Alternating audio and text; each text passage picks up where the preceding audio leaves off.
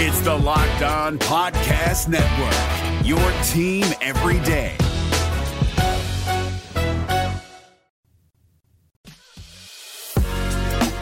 You are Locked On Reds, your daily Cincinnati Reds podcast, part of the Locked On Podcast Network, your team every day. All right, let's dive back into the questions and the comments. Jeff here on the Aloha Live edition of the Locked On Reds podcast. I'm trying to scroll here, gang, and talk at the same time, which is difficult for me. Let's see what this has to hold for us. Bobby says, other than Jonathan India, would you be the most comfortable? Who would you be the most comfortable with trading this offseason that is expected to be on the roster on opening day? Comfort? Comfort? We're talking about no. Um, I don't know that there's anybody I would be comfortable with trading besides Jonathan India. I would be accepting if the return looked good, but Jonathan India, I think, is the one guy that, you know, I'm not be happy to see Jonathan go, but I'm kind of expecting it. Um, there's nobody else on the active major league roster that I'm expecting to be dealt that I would be comfortable with dealing. Um, I think everybody that's on this active roster right now is going to be a stud. Yeah, and I think too the the question kind of underlies a couple of different things like who who would actually not necessarily hurt, but who would you be a little bit kind of leery of dealing, but you're kind of okay with it because it, it, the players that you're okay with dealing are guys like Barrero or you know people that you're not expecting to get a lot of playing time. I think if you're uh, picking of the people that you expect to get a lot of playing time, I'd probably say Jake Fraley, but even then, he had some nice moments last year that I think will continue. Um, maybe, and and this one, this one's kind of tough because depends on what you get back, and you're opening up a spot that you really don't have a ready-made replacement for. But based on what baseball trade value says his value is currently at, and what you and I have discussed that we don't necessarily see it getting any higher, I think I could squint and say I think I'd be okay if TJ Friedl is involved in a trade. But who's Ooh. playing center field if you do that? That's that's the big question mark there. But I think you and I both agree that if you were to include him in a trade right now, you're probably trading him at the highest point that his value will ever be at. You heard it right here, folks. Jeff wants to trade TJ Friedl. TJ no. Friedl's on the block. I won't even hashtag that one. That was no. You know what, Jeff? You're probably right. You talk about a buy low, sell high scenario if if if you were to package Friedl, but I, I don't think they're gonna do that. But but no. you're right. I, I, I want to go to this one. We haven't really spent a lot of time talking about this guy, but I you know you're you're the the ground ball advocator. So uh so Buckeye says Stroman is a ground ball pitcher and could play at Great American Ballpark and and overcome the outfield defense. Basically, is what Buckeye's trying to say here. What do you think about Stroman? Um, we really haven't spent much time talking about him at all. No, and and his profile is is one that I would welcome as far as a starting pitcher goes. The only concern with him, and it's a minor concern, it's not anything I think that would preclude the Reds from going after him is that most people who report on Marcus Stroman say that he's not exactly the biggest team guy. And our position is that we've always said this locker room can just about absorb any personality and really make it part of the team. But I just, I kind of wonder a little bit about a guy like Marcus Stroman who's been there, who's done that, who's been kind of like the guy on a couple of different franchises now. What does that personality mix you know what what's that do to the Reds clubhouse? That might be the consideration why we're not hearing a lot of rumors about the Reds going after him. But again, this the organization is pretty tight-lipped, so whenever the move comes, it wouldn't surprise me if it's Marcus Stroman because that ground ball rate is very tantalizing at a place like Great American. Be- and we've seen some other moves that the Reds have made of guys that are more fly ball oriented than ground ball oriented. So I'd love to see that type of move. But the personality questions sort of are in the back of my mind if you make that move. I wonder if Stroman is is in that category you have talked about where it's not so much about the value uh the annual value of his contract spot Spotrac has him uh market value 15.6 million dollars per season I wonder if it's less about that and more about the years that he is probably going to want. He's 32 years old. He's probably going to want a four or five year deal. And, and probably the last about- year that he really could get a huge deal. Exactly. So, uh, and as you have talked about, it doesn't look like Nick Krall really wants to give out those type of deals. Uh, that he is more looking to keep money that will come off the books in time to start buying out some arbitration years on all these young players. I think, and, and let's put it this way: I think if we were to ask Nick Krall this, I think he would answer this way: Would you rather, and you have to choose one, would you rather give Clayton Kershaw two years of seventy million, or give Marcus Stroman five years of twenty million per? And I think that he would actually pick the Kershaw one. I, I do too, because I think you're absolutely onto something with this whole he wants to keep the money off the books for buying out arbitration, which which makes a lot of sense because I mean you and I and we haven't talked about it a lot here recently, but there's another there's probably another contract coming this Yeah. year before the end of the season that looks a lot like the Hunter Greene contract. Which and and by the way, you mentioned this. There was something that I saw earlier, and let me let me find it here because I wanted to ask you this. I would be, I think I would be on board for something like this, and I'm trying to find it so that we can give the guy credit or or gal who said it. Ah, here it is. Matthew Nielsen said, "Should the Reds extend Spencer Steer?" And I think that, you know, his personality and his willingness to do whatever the team wants him to do would definitely lean to that being a good idea. He's probably the second guy on my list right now. I want Matt McLain to be the Yeah. one Yeah, that they buy out the arbitration years on um, here pretty quick. Uh, now, hey, why not do both? I, I- I just, but, but for me, the pecking order, if they're going to do it, is Matt McLain, Spencer Steer. I don't think we're there yet with Elly, and I know that people I might get me yelled at, but I don't think that he has to do too much. quite there yet. yeah. He doesn't. He doesn't. But uh, if I'm ranking them right now, McLain, Steer, De La Cruz. That's that's the pecking order in buying out the arbitration years. Let's take this a step further, and I'll ask you, and I'll ask uh, the folks uh, checking us out here on this live edition of the podcast, uh, what what you think if the Reds, and, and and this is also a question that I I don't know the answer to myself, but if the Reds were to forego adding another starting pitcher, but they sign at least one of these young guys to a long term deal. Would you be as excited or more excited if they did add that pitcher? So, so would you give the offseason a better grade if they didn't add a pitcher, but they did extend one of the young players? And the silence is telling. No, you know what? Maybe. I don't know how much of a bump I would give him. I said I give him a C.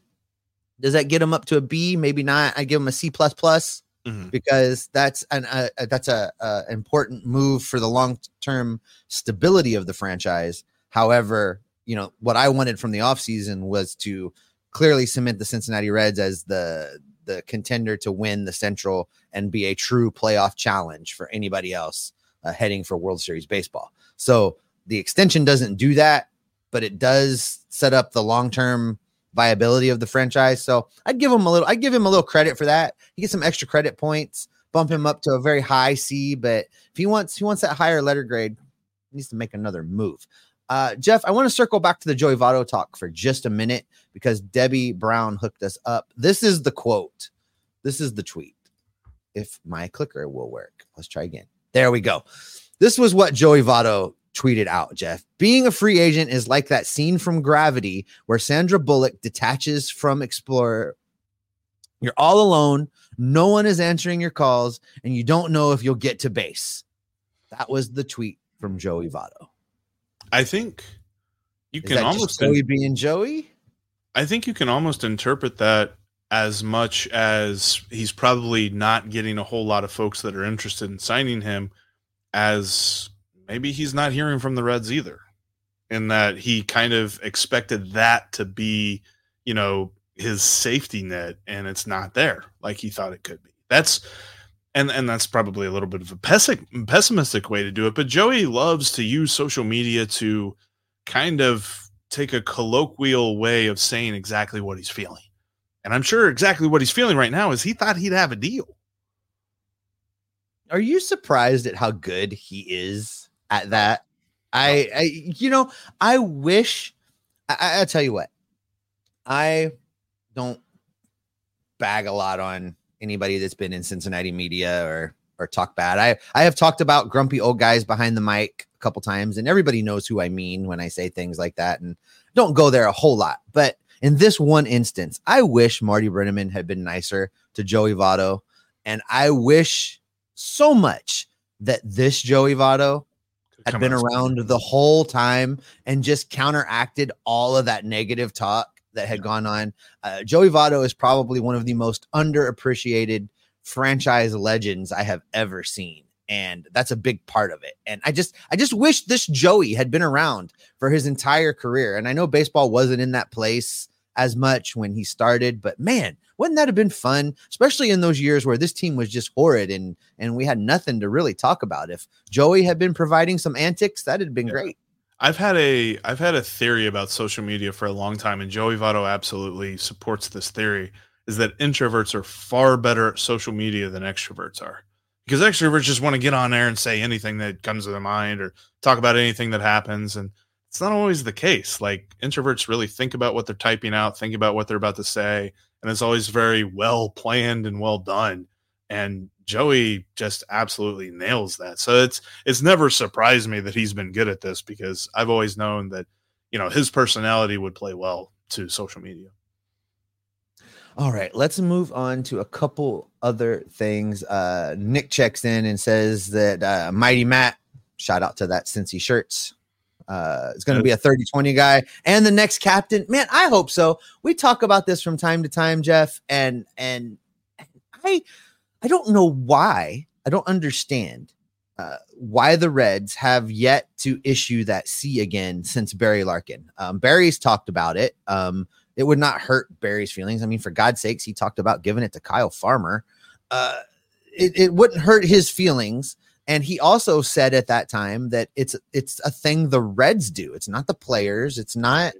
It, it's the team, and they haven't done it since Barry Larkin. I don't know why Joey Votto never got that.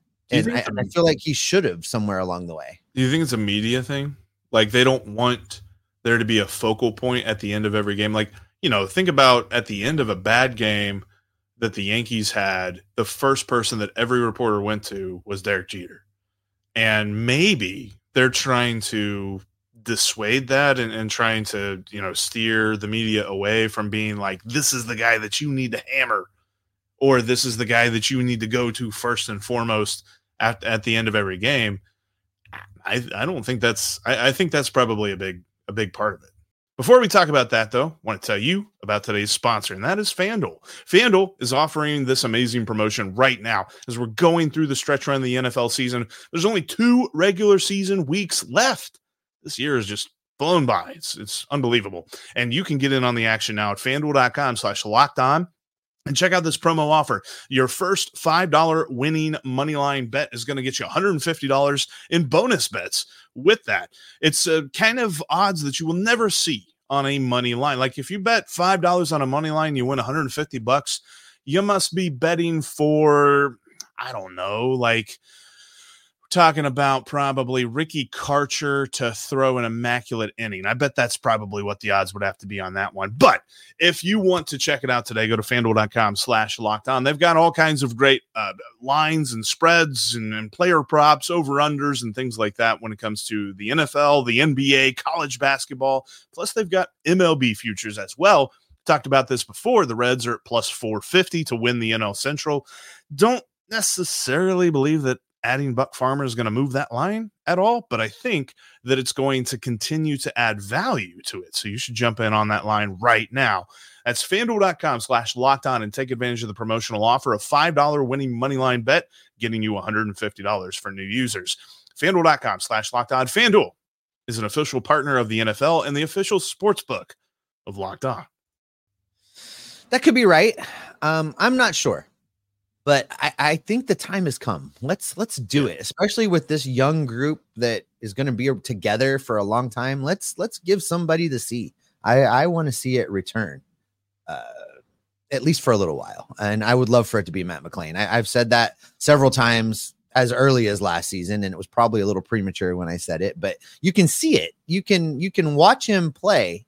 You can watch how he carries himself on the field, and you can see him in that role on the field. You can see him being that guy that pulls everybody together on the infield real quick and like settle down, get it together. You can see him in that role. Yeah, I I 100% agree with that. Let me ask you this: Does he get the C while Jonathan India is on the roster? Ah, well, maybe that's the issue. So, um, yeah, I, I, I think he can. Um, I, I I think that Nick Krall has been willing to publicly state time and time again He's listening to offers for India. Oh, you know, I don't really want to trade him, but call me. You know, those kind of those kind of press conferences. I, I don't think he'd worry at all about hurting Jonathan India's feelings. I, I could totally see because there's there's two there's two things here. There's your on-field captain. There's you know you give that guy the C. He's the one, and then there's your veteran, for lack of a better way to describe India at this point, that's behind the scenes in the clubhouse. You know, sharing some wisdom, you know, rah rah and guys up. India can still still fill that role. Mm-hmm. Uh, I don't think the C changes that. But when you're talking about a guy that you know is going to be here, uh, if they give McLain an extension or buy out his arbitration years, I think it would be a perfect time to, yeah. to put the C on his chest. Yeah, I think that's that's probably where the timing is going to happen if they do end up doing it. And I because I've also heard like some explain it as just like, well, why do you need to name a captain? I'm like, well, that's kind of like a thing. Like other teams do it. I don't know why we don't. And it, it just, I, I've heard that explanation as to why the Reds have not named a captain. And it's almost like that. Well, why do you need a captain? Just like, that's not an explanation. Stop trying to make that like a point. That's not a point. Ooh, this next one from Lucas, I think, is in your lane, Jeff, because I know you kind of like this guy. Uh, Lucas wants your thoughts on Jacob Hurtubise. I think he could be a late season call up. He's he's in that same that same vein, and he's probably, if I were power ranking the outfielders who could be called up this year, he's behind Blake Dunn. Mm-hmm. But his his profile is very fitting for this team. He's a contact hitter with a lot of speed. Don't know, necessarily know that the Reds need a lot more power. I, I, like the idea of a guy who can get on base and really run. Like Hurtubise is one of the fastest guys in the organization. So I think that would be a lot of fun. And he could be a dark horse future center fielder candidate. I don't necessarily know that he would hit for enough power to be an everyday player, but he is the kind of guy that would at least be part of a team, could be like a fourth or fifth outfield or something like that on the roster I just don't know that we see him this year. I think that it's more likely we see him mostly AAA this year, and then maybe he's in the mix next year to get a call up. I, I have Hurtubise on my 2025 list, Jeff. Um, I, I think Blake Dunn is your mid to late season. Now, of course, all this is injury dependent. Like right. if everyone's healthy and there's no injuries, is what I'm talking about here. I see Blake Dunn all star breaker later, maybe more into September. Remember now with the September call up rules, it's not like it used to be where you can just bring up everybody that you want to bring up. It's limited. So I could see Blake Dunn as your September call up cup of coffee guy, kind of like they did with Spencer Steer uh, a couple years back, and and take Blake Dunn that way. And then Hurtubise is a spring training invite in 2025 with an opportunity to play his way onto the roster. I think. Yeah, you only get two extra call ups in the month of September now. So that's that does make it a little bit harder. So when you say that a guy could be a September call up, it means a little bit more than it used to in years past. But I, I think I would kind of be surprised if we see Jacob Hurtubise in the major leagues this year. I think I put him in the category of if he makes the major leagues, that means that there's been a lot of stuff that's gone wrong with this outfield. Yeah, let's. I want to take this comment from Seth because you know when we recap the moves that Nick Krall has made, we don't talk about this move, and it's really a much bigger move than it appeared when it got done. I think mm. Seth says uh, Luke Maile is also a great clubhouse leader. Absolutely right. When they re-signed Maile, uh, we we did talk about it at the time, and I thought this was a huge move for the pitching staff having that stability back there. They've got both catchers now know all of the, the pitchers on this roster. They know their strengths, they know their weaknesses. They're comfortable working with each other. Uh, for all of those reasons, I, I thought he was a great signing. Uh, and this Seth is another one of the great reasons that that this signing was important. Uh, it didn't move a needle. It didn't. It did sh- surely didn't warrant the press conference jersey holding that I've been talking about. But this was a very sneaky, quiet, great move for the Reds, just from the stability standpoint, from the continuity standpoint, from you know the pitchers being able to continue and pick up when they come to Goodyear right where they left off in their development. Uh, I don't think we can say enough how important it was to to get Luke Maile back in the fold.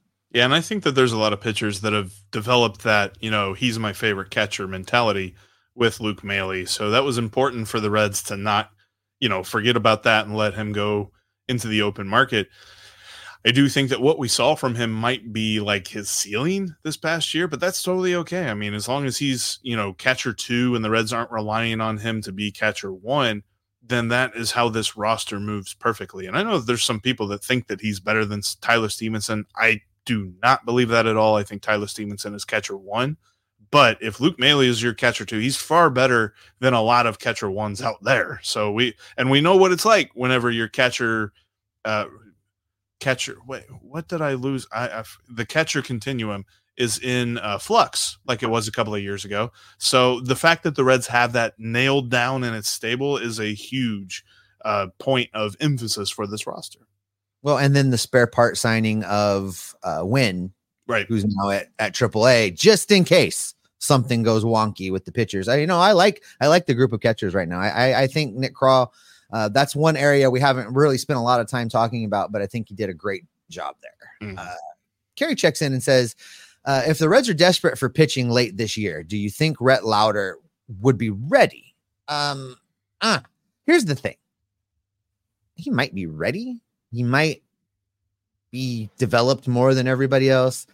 I really don't want them to call him up in 2024. I think there's enough other guys in the pipeline that there's no need to rush it. And with him coming off of arm problems out of college, I would really like to see them take a cautious approach with him, have him on a, a hard pitch limit, not an innings limit, a pitch limit, and then shut him down when he hits it mm-hmm. and then bring him back in 2025 with a full go competition window if he can get through 2024 uninjured.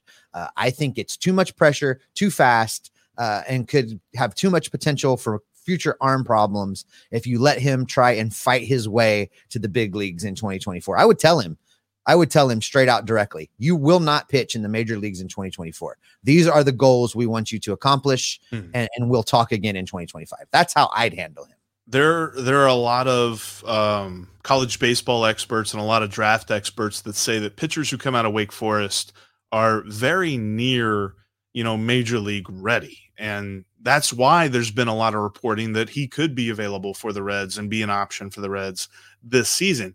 There's two things that really depend on that though. His elbow health because there were some questions about that as he was drafted because it might have he might have been dealing with a little bit of something there and the other thing is the Reds roster and how it moves. The Reds have so many young pitchers that are trying to prove themselves already that adding another one to the list, I think it would definitely take some injuries, which I really hope we don't see. I really hope we're not in the case where, you know, half the rotation is out for most of the year or something like that.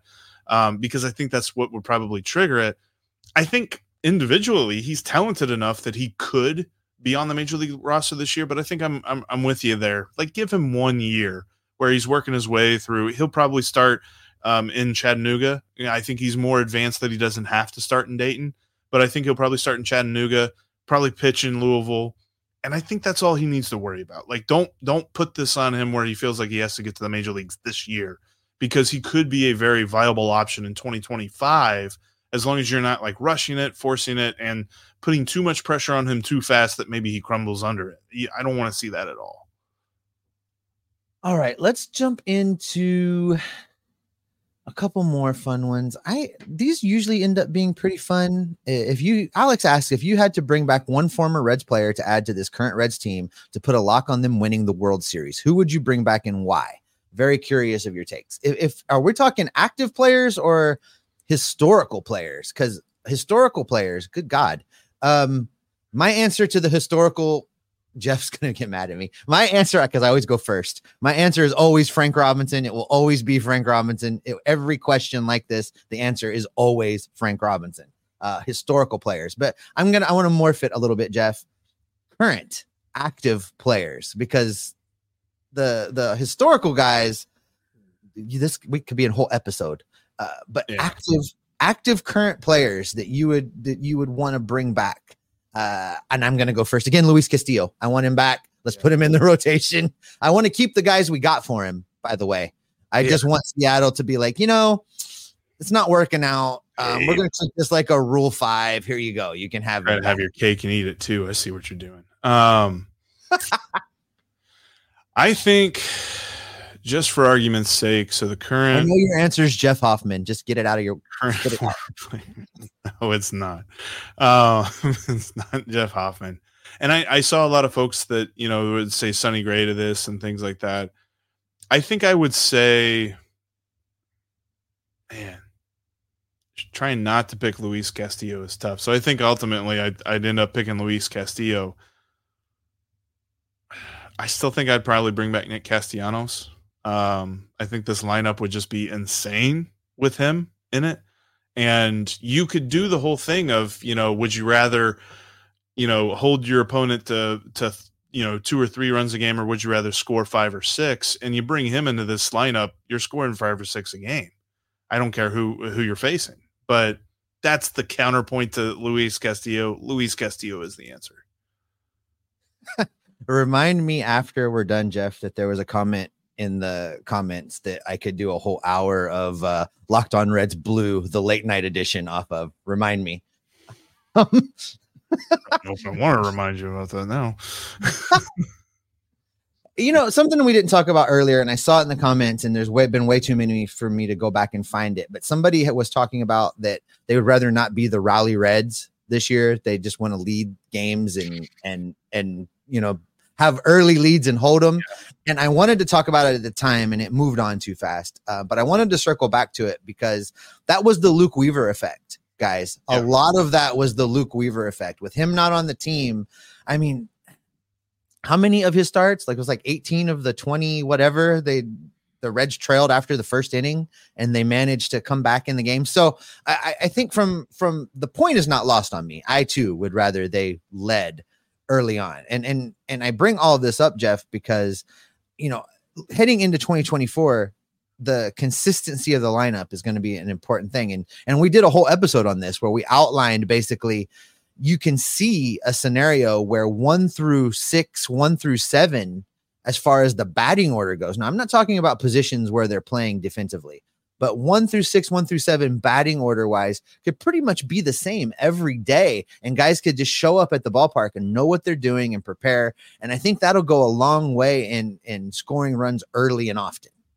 Yeah, I I kind of find this intriguing because he was a guy that I mean, he had so many of those starts where it was just like it's not it's not looking good. They're giving up a ton of runs and then they ended up, you know, there there it is. Um run support per game. He averaged when he was a red 5 runs a game were scored whenever he started. So that just tells you the baseline that he had and he had so many games, he left 15 starts. He had 21 starts with the Reds. He had 15 no decisions, which means he either left with a tie or left with with the Reds trailing and they came back and won and they they got him off the loss column. 15 no decisions for Luke Weaver. That's just how crazy that the rally was the rally Reds were and just improving the starting pitching as a whole like if if you're telling me that what the Reds did by adding Nick Martinez is they put Nick Martinez where Luke Weaver should have been, then Upgrade. They've already upgraded the roster pretty Yeah. well. So I, I definitely still think that there's more to be done, but that that in and of itself is going to be a phenomenal thing. But just think about that, like take the five runs a game, and this is going back in time uh, because I always think of this guy when I think of run support, and I think you know where I'm going with this give five runs a game to Aaron Harang, dude would have won the Cy Young because he would have won 20 games. And that was 100%. back when winning 20 games meant something because I'm pretty sure like his run support as a red was like three, maybe three and a half if he was lucky. So five runs a game, that's just that's crazy to me. All right, let's end with this and we're going to get out of here. We're well over the hour mark now and there's there's so many of you watching right now live. Thank you guys so much. You know, once again, this is our last episode of 2023. I hit on this right before Christmas.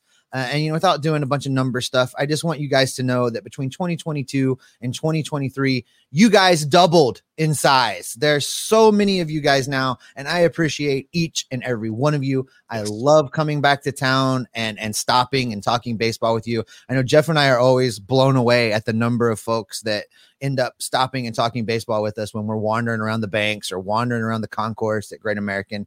And and we truly appreciate you. We, you know, we do this because you're here and you're listening. And and and I can't say enough how grateful I am for that heading into 2024. I can't wait to continue to cover this team. Uh, many of you wrote out 2022 with us, and we're here for the excitement in the in the change in direction in 2023. And we look so forward to what we hope is a playoff run with you guys in 2024.